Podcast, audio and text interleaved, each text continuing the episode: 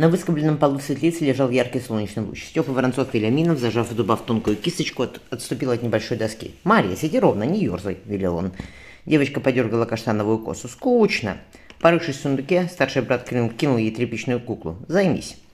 Марья взяла за костяные пуговицы, заменявшие кукле глаза. «Оторву!» Девочка подперла щеку языком.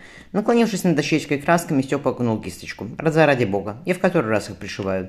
Взглянув на начертание детского лица, Степа решил, что батюшке понравится набросок. Ему приходилось беречь бумагу и стирать рисунки, однако этот он хотел оставить до приезда отца. Дверь светлицу стукнула, старший брат с порога велел. «Заканчивай!» «Не мешай!» – холодно ответил Степа. «Я тебе вчерашним днем начертил снежную крепость. Иди строй я тебе для всего не нужен. Будет что непонятно, так спросишь. Петр пригладил рыжие кудри младшего брата. Батюшка приехал. Так уже и дедушка наш Матвей Федорович, и дядя Михаил Данилович. Мы их и не видели никогда. Степан, не удержавшись, все же коснулся кисточкой доски. Чтобы никто здесь ничего не трогал. Петр закатил глаза. Сдались мне твои краски. Кинув куклу в открытый сундук, Мария захлопала пухлыми ладошками. «Хочу батюшку!» Степа отправил, оправил на непростой холщовый сарафан. Вроде не вымазался, слава богу. «Пошли!» Он поставил девочку на пол. Мария подняла голову. «Петя большой!» «Как батюшка?» – усмехнулся подросток, подталкивая сестру к двери. В тепле нижней горницы вкусно пахло щами. Взглянув на детей, Лиза рассмеялась. «Да придет сейчас батюшка. Они к коням корм задают. От Ярославля до, Луг... от Ярославля до Лугани близкая. Накрывай на стол, Степа». Достав из сундука льняную скатерть, мальчик велел Марии. «Хошь углы расправь». Малышка запыхтела, поднимаясь на цыпочках. Знакомый голос сказал с порога избы. «Где чады-то мои? Уже соскучились, наверное». «Батюшка!» – Мария бросила скатерть. Взяв дочку на руки, Федор расцеловал ее. «Какая ты у меня сладкая, Мария Федоровна! Так бы съел тебя с кашей или пирогами». Не отпуская девочку, он поманил себе Лизу. Баня-то истоплена, так кивнула, вдыхая запах кузнечной гари и свежего снега. «Вот и славно», — отозвался Федор. «Пока мы попаримся, у тебя все поспеет. Внуков-то мои показывай». А, Матвей расстегнул полушубок. «Лизавета Петровна, ты сама управляешься, холопов нету». «Какие холопы?» – развела руками Лиза. «Здесь у Воронцовых рыбный промысел стоял во время она. В в избе только рыбаки ночевали. Корову мы купили тем летом. Петя рыбу ует и охотится, а припасы я из Ярославля привезла. Зато безопасно глушь вокруг». Поцеловав дядю щеку, Лиза вскинула голову. «Вы, Михаил Данилович, проходите, садитесь, пожалуйста». Я вас париться отправлю, а пока помянем сестричку мою. Мне Федор все же сказал. Лиза, прикрестившись, вздохнула. Глаз от нее не отвести. Невольно полюбовался волк. И маленькая она какая. Сузуми-сан такая была, ровно птичка. Повезло Федору, ничего не скажешь. И дети все как на подбор, красивые да здоровые. Федор, усевшись, отломил себе краюшку хлеба. Сия Петр Федорович, 13 лет ему. Тем годом он меня уже воевал, как мы супротив самозванца стояли. Далее Степан, тому 9. Он у нас, как и я, кисточки с углем из рук не упускает. Федор пощекотал дочь. А сия Марьюшка, ей два годика. «Дай-ка», — потянулся Матвей к заливисто хочущей девушке. Девочки, та серьезно спросила, рассматривая мужчину. «Дедушка?» «Он самый», — Матвей покачал ребенка на коленях. «Чем подчивать будешь, Лизавета Петровна?» Лиза покраснела. «Не богато, не обессудьте. Щи постный, хлеб свежий утром пекла, пироги с рыбой и грибами, каша с луком, да и все. Или щи жареные, каши чинены и тельное». Матвей довольно усмехнулся. «Давай, казать, выпьем, а то я проголодался». «И вы тоже, Елизавета Петровна», — ласково попросил волк. «Хоша, разливай водку, хоша немного». Она опустила глаза. «Разве что на донышке, Михаил Данилович». Поднявшись, Федор хмуро сказал. «Пойдемте, я тоже распадет». На пороге волк незаметно обернулся. Глаза у него лазоревые, ровно как у Питера. Марфа Федоровна говорила, что Елизавета Петровна кузина королевы Франции, а она в избе у печи с коровой. Скажешь, кому так не поверит. Баня Хоши и черным отвел зевнул, а лучше ее нет. Хорошо, что суп на берегу стоит, сразу в прорубь окунулись. Пироги у тебя, Лизавета Петровна, отменные. Я за столом у царя Ивана покойного таких я... Ивана покойного таких я не ел. Лиза пристроила удобнее дремлющую дочь. Ешьте еще, Михаил Данилович. В монастыре вас так не покормлят. На одном горохе сидеть будете. Давайте я вам рыбу положу. Федор угрюмо взглянул, взглянул на жену. «Ты иди, Мария, укладывай. Мальчишки тоже спать отправились. Завтра я помогу Петру с крепостью, со Степой занимаюсь. А вечером мы в Кириллов двинемся. Нечего здесь засиживаться». «Спасибо, Лизавета Петровна». Бог принял от нее миску. «Я так вкусно давно не обедал». «Вам спасибо, что за Марианнушкой едете», вздохнула Лиза. «Поклоном передавайте. Может, и свидимся когда. Я вам с Матвеем Федоровичем горницу постелила. Спите спокойно». Поклонившись, она вышла унося девушку. девочку. Волк опустил глаза в столу. «Господи, да не понимает он, что ли? Ладно, он на, полях, на плаху ляжет. Но семью зачем за собой тащить? Джон еще в Венеции предлагал ему жену с детьми в Лондон отправить. Вот же упрямец. Сейчас еще бутылку открою, Федор потянулся. Завтра отдыхайте, сколь вам угодно. Волк, Волк твердо ответил. Нет, если уж мы здесь, так жене твоей хочешь поможем немного. Что твой сын набьет на охоте в 13 лет? Я сам на зверя схожу. Ты давно семью, семью не видел, с ними побудь. Коротко взглянув на волка, Федор разлил по стаканам водку. Матвей понюхал хлебную корочку. Я вот что подумал. Он выпил. А после обедли мы разойдемся. Не след новой холмогоры толпой являться, тем более с Машкой моей. Я на Ладогу пойду, а далее своим путем отправлюсь. Я же не в Лондон ее везу. А куда? Заинтересовался Федор. Сие дело мое племянника, отрезал Матвей от, Лаг... а, от, Ладоги. До сего места удобнее добираться. Взяв большой кус пирога с грибами, он добавил. Так ожу короля Генриха, сих яс не получишь, а жаль. Ты, Михаил Данилович, продолжил Матвей, Марию с Аннушкой до Нового Холмогор довезешь, где вы сядете до корабль. Нет, волк выскреб горшок с кашей, вам восьмой десяток пошел. Матвей Федорович, у вас на руках дочка окажется. Я вас одного не отпущу, мало ли что случится. Да ничего не случится, буркнул Матвей. Но спасибо, Михаил Данилович, так спокойнее, конечно. Ты, Федор, велел он племяннику, сама лично довери, довези Марию с дочкой в Новые Холмогоры и сам передай на руки нашему человеку. Что бы тебе Мария не говорила, мол, она под парусом ходит и медведя стреляет, от себя ее не пускай, понял? Понял, понял, Федор широко зевнул. Я пойду к жене, все же не виделись долго. Вы здесь все оставьте, Лизавета, он указал на стол, Елизавета приберет. Проводив глазами его широкую спину, Волк буркнул. «Хоша воды принесу, Матвей Федорович, не делай сие. Колодца здесь нет, а слон обледенел. Куда Лизавете Петровне с ведрами по нему карабкаться?» Он стал одеваться, но Матвей взглянул на него снизу. «Ты с моим племянником будь осторожней», — посоветовал. «Не, Марфа Федоровна об его батюшке рассказывала. Не надо Федору дорогу переходить. Мне так же». Волк захлопнул за собой промерзлую дверь синей. Волк раздумчиво, задумчиво разглядывал раскинувшуюся на стене тушу лося. Говорила Матвей Федорович, что надо топор взять. Разрубим и донесем до избы. Куда мальчику 13 лет сие тащить? Матвей принюхался. Все равно весной пахнет, Михаил Данилович. В Париже сию пору цветы распускаются, а здесь, он набрал ладони снега, пока сие все растает, мы уже уедем. Посмотрев высокое лазоревое небо, а, волк сбросил с плеча перемет, переметную сумму. «Матвей Федорович, подкатите бревно какое-нибудь, удобнее будет». «Ты по Москве я заскучал», — присвистнул Матвей. «У меня тоже сие случалось, когда мы с адмиралом в Улич отправились. Избы грязные, тараканы в овощах, а я сижу и думаю, господи, хорошо-то как». «Хоши бы по Красной площади пройти, Матвей Федорович тоскливо сказал Виолк, рубя мясо. Вы тоже коренной московский, хоши на ступенях трона царского рождены, а в избе, я в избе на Китай-городе. Вы сие понимаете. Одна на, одна, одна она такая на земле Москва». Матвей потрепал зятя по плечу. «Верно, Михайло. Я сюда более не приеду, но казал на запад, там жизнь доживу, а ты мужик молодой, может, и вернешься еще. Было бы зачем». Волк сложил мясо в кровью холщовые мышки. Матвей подхватил святку битой, битой птицы. «Всего ты не знаешь», — наставительно сказал он. «Когда я в гробу рядом с телом зятя моего отсюда выезжал, да кто же думал, что не вернусь никогда? Однако ж пришлось за, семью, за семьей отправиться. Вот и сейчас то же самое. Что у нас, окромя семьи-то есть? Ничего более».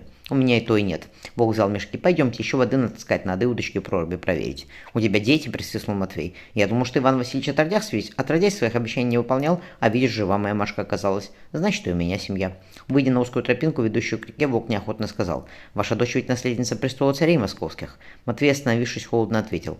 А сем Михайло болтать не слез. Не след. Я тоже языки отрезать умею, ни один на своем веку вырвал. Я Машку в Лондон вести не хочу, от того, что там слишком все на виду. К Питеру приезжали, Матвей сочно выматерился. Хотели из него самозванца сделать. Не хватало, чтобы из-за моей дочки здесь очередная смута поднялась. Да, мы, дай им Господь с этой покончить. Волк подышал на руки. Матвей Федорович, а у вас еще дети были? Были, да нет их более, Матвей помолчал. Двоих я своими руками убил мальчиков, а еще один тоже ребенком умер, вечная ему память. Перекрестившись, Матвей быстро пошел вперед. Волк только вздохнул. Прав был Джон. Не надо вопросы задавать, а то скажут тебе то, чего ты лучше не слышал. Над крышей избы поднимался дым. Волк заторопился вперед. Щита настоялись со вчерашнего дня. Хмы... Сегодня еще вкуснее, хмыкнул он. И блины Елизавета Петровна обещала испечь. Хошь и постные они, а все равно блинов хочется. Теперь у них мясо вдосталь будет. Пасха той недели, пусть отпразднуют, как положено. Мария прикорнула на лавке, обнимая куклу. Заглянув в горницу, Бог сказал. Елизавета Петровна, я на дворе лед сложил на пыльной реки. Как вода понадобится, берите и кидайте в горшок. Мы так в Тюмени делали, когда еще колодцы не вырыли. Зимой всякий раз по снегу с ведрами не набегаешься. Воткнув иголку в ворот рубахи, Лиза поклонилась. «Спасибо, Михаил Данилович. Летом ничего, с утра десяток ведер принесу, и на весь день хватает. Дети в реке, в реке купаются, да и я сама тоже». Она нежно зарумянилась. Вспомнив, как они с Федосией купались на туре, волк, немного смутившись, откашлялся. Мясо и птица в амбаре, он от чего-то вздохнул. Рыба цельная, кадушка получилась. Я строганину сделал, как в Сибири готовить. Теперь я дров наколю. Весна на дворе, а все равно зябко, пригодятся еще. «Давайте сюда рубаху», — велела Елизавета. «Матвей Федорович, я вещи починила, сейчас вашими займусь». Кафтан тоже, а то он весь истрепался. «Я плотник», — усмехнулся волк. «Мне незачем бархать и щеголять, хоть я с юношеских лет одежу хорошую люблю. Я на Москве в шелковых рубахах ходил». Он снял через голову рубаху. Лиза опустила глаза. Господи, красавец какой. Заметив переливающийся алмазами крестик, она тихо сказала, «Сие батюшкин у вас». «Да», — Волк присел поодаль, «Марфа Федоровна отдала моей жене, когда-то в Сибирь уезжала, а потом велела мне его надеть над телом Федосии». Он отвернулся. «Можно?» — спросила Лиза. «Давно я его не видела». «Конечно, Лизавета Петровна». Он наклонил белокурую голову, будто свежим ветром повеяло. Лиза осторожно сняла крест. Почувствовать прикосновение ее пальцев, Волк закрыл глаза. «Господи, как сладко понял он, что со мной? Нельзя, она замужем, и думать о ней нельзя». Лиза положила крест на ладонь. Батюшка умер, когда мне семи лет не исполнилось. Я его хорошо помню, словно вчера сие случилось. Он был очень добрый, Михаил Данилович. Я таких добрых людей не встречала более. Нас, детей, он любил одинаково. Хуша его были, хуша нет, разницы для него не было. Возьмите, спасибо. Она протянула крест. Волк попросил. Наденьте, пожалуйста, Лизавета Петровна. Нежная рука на мгновение задержалась на мягких волосах волка. Лиза едва слышно вздохнула. Когда мы с Федосией встретились, ополтела разлуки, Волк помолчал. У нее дочка приемная была, Марфа, молочная сестра Даниле нашему. Еще одну, дочку Беллу, она родила от дяди вашего Степана Михайловича. Мне тоже, Лизавета Петровна, нет разницы. Все они мои дети, он поднялся. Пойду дров на колет, обещал и не делаю. Нехорошо сие. «Оденьтесь!» – ахнула Лиза. «Холодно на дворе, что вы?» Скинув топор на плечо, Волк усмехнулся. «Вы в Сибири не бывали, Лизавета Петровна. Где и вправду холодно?» Проводив взглядом его мускулистую стройную спину, Лиза прислушалась. Марья спокойно сопела носом, а со склона реки доносился веселый смех. «Мы с Матвеем Федоровичем починим крепость!» – крикнул Федор сыновьям. «И можете снова атаковать. Только погодите. Степа, скажи матушке, чтобы обед грела, и на нам скоро уезжать». Быстро закончив житье, Лиза сунула в печь горшок, горшок со щами. Проверив упряжь на невидном буланом коньке, коньке Матвей ласково сказал ему. «Отдохнул? Теперь в Кириллов поедем. Дорога хорошая, гладкая, ты не утомишься. Возьми, милый». Порывшись в кармане полушубку, он протянул коню краюшку хлеба. Взяв его мягкими губами, булан и нежно заржал. «Любит вас кони, Матвей Федорович», — заметил Вол, завязывая мешки с припасами. «Так и я их люблю, Михайло», — рассмеялся Матвей, садясь на седло, седло. «Меня батюшка покойный учил, а лучше его на Москве коней никто не знал. Лаской надо, тогда конь тебя хоша из огня вывезет. Сестра моя также с ними мастерицу справляться. Поехали. Федор с семьей прощаемся. Прощается, за воротами его подождем». Волк обернулся. Лиза в простой шубейке на прошлом на косу платке потянулась к уху мужа. Тот, улыбнувшись, подбросил на руках дочь. Марья весело завизжала. «Только с ними все хорошо было», — пожелал Волк. «Я вернусь в Париж и заживу с детьми. Белли тринадцатый год идет, она помогать будет. Господи, взрослая девочка, как время летит». Он поднял голову. Над Шексной кружилась птичья стая. Волк послушал далекое курлыканье. «Ах, Федосия!» — вздохнул он. «Как же мне без тебя? Так мало мы вместе пожили. Я сейчас просыпаюсь ночью и думаю, что она встала воды попить и вернется. Но потом понимаю, что нет. И так на всю жизнь». Он покачал головой. Матвей коснулся его... Матвей коснулся его плеча. «Когда моя жена умерла, Михаил, так я из дома ушел. Там разное случилось». Матвей помолчал. «И вспоминать не хочется. Бродил по святым местам, как нищий босиком в армяке одном. Лежу в избе, глаза закрою, рукой ее еще и не нахожу. Правильно от Писания сказано. Утешайся женой юности своей. Волк все смотрел на небо. Повернувшись к Матвею, он серьезно ответил. Не случится более такого, Матвей Федорович. Мне пятый десяток идет. А когда мы с Федосией Петровной встретились, мне 17 исполнилось, и ей так же. Не знал я, что человек с такой тоской жить может, однако надо. Он пришпорил коня. Догоняйте, я не быстро, коне... не быстро поеду. Глянув его вслед, ему вслед, Матвей пробормотал. Господи, Аж сердце рвется смотреть на него. Может, они с Марьей друг другу по душе придутся. У нее дочь, чего и одной жить. Хуша Марья, Матвей покрутил головой. Истина своих родителей Чаза. Дронь, так обрежешься. Просковья-то помягче будет. Ладно, Господь разберется, что и как. Поставив Марию на землю, Федор сказал жене, на Красной Горке я вас на Москву заберу. Петя при мне останется, Степана в Лавру пошлем богомазом, пусть занимается. Тебя с Марией подмосковную отправлю. Василий Иванович мне отписал, что в порядке усадьбе, не разорили ничего. Потянувшись, обняв мужа, Лиза перекрестила его. Ты осторожней, Федя, попросила она. Случай что с тобой, куда мы одни денемся? А кроме тебя у нас другого защитника нет. Да все хорошо будет. Федор ее теплые волосы. А кони, кони понесла ты, так лучше в подмосковной с детем, детем осидеться. Я к вам приезжать стану. Лиза нежно покраснела. Вы, матушке, помогайте. — велел Федор сыновьям. «Тяжело и одной вас обихаживать». «Батюшка», — спросил Петя, — «а на Москве мы опять воевать будем?» «А как же?» — Федор сел в седло. «Ну как самозванцы разовьем, так заживем спокойно. С Богом, милые мои, на Красную Горку встретимся». Лиза и дети, стоя на крыльце, махали ему на прощание. Тронув коня с места, Федор хмыкнул. Подмосковный Лучше рожать. Место глухое, там бабок повивальных взять неоткуда. На все воля Божья, он вздохнул. Ксению в скорости увижу, наконец-то. Догнав дядю, Федор заметил. Мы дней через пять в Кириллове окажемся. Жаль, что зима такой долгой выдалась. По реке бы поплыли. Все быстрее было бы. Над промоинами во льду шексны синело веселое небо. Матвей усмехнулся.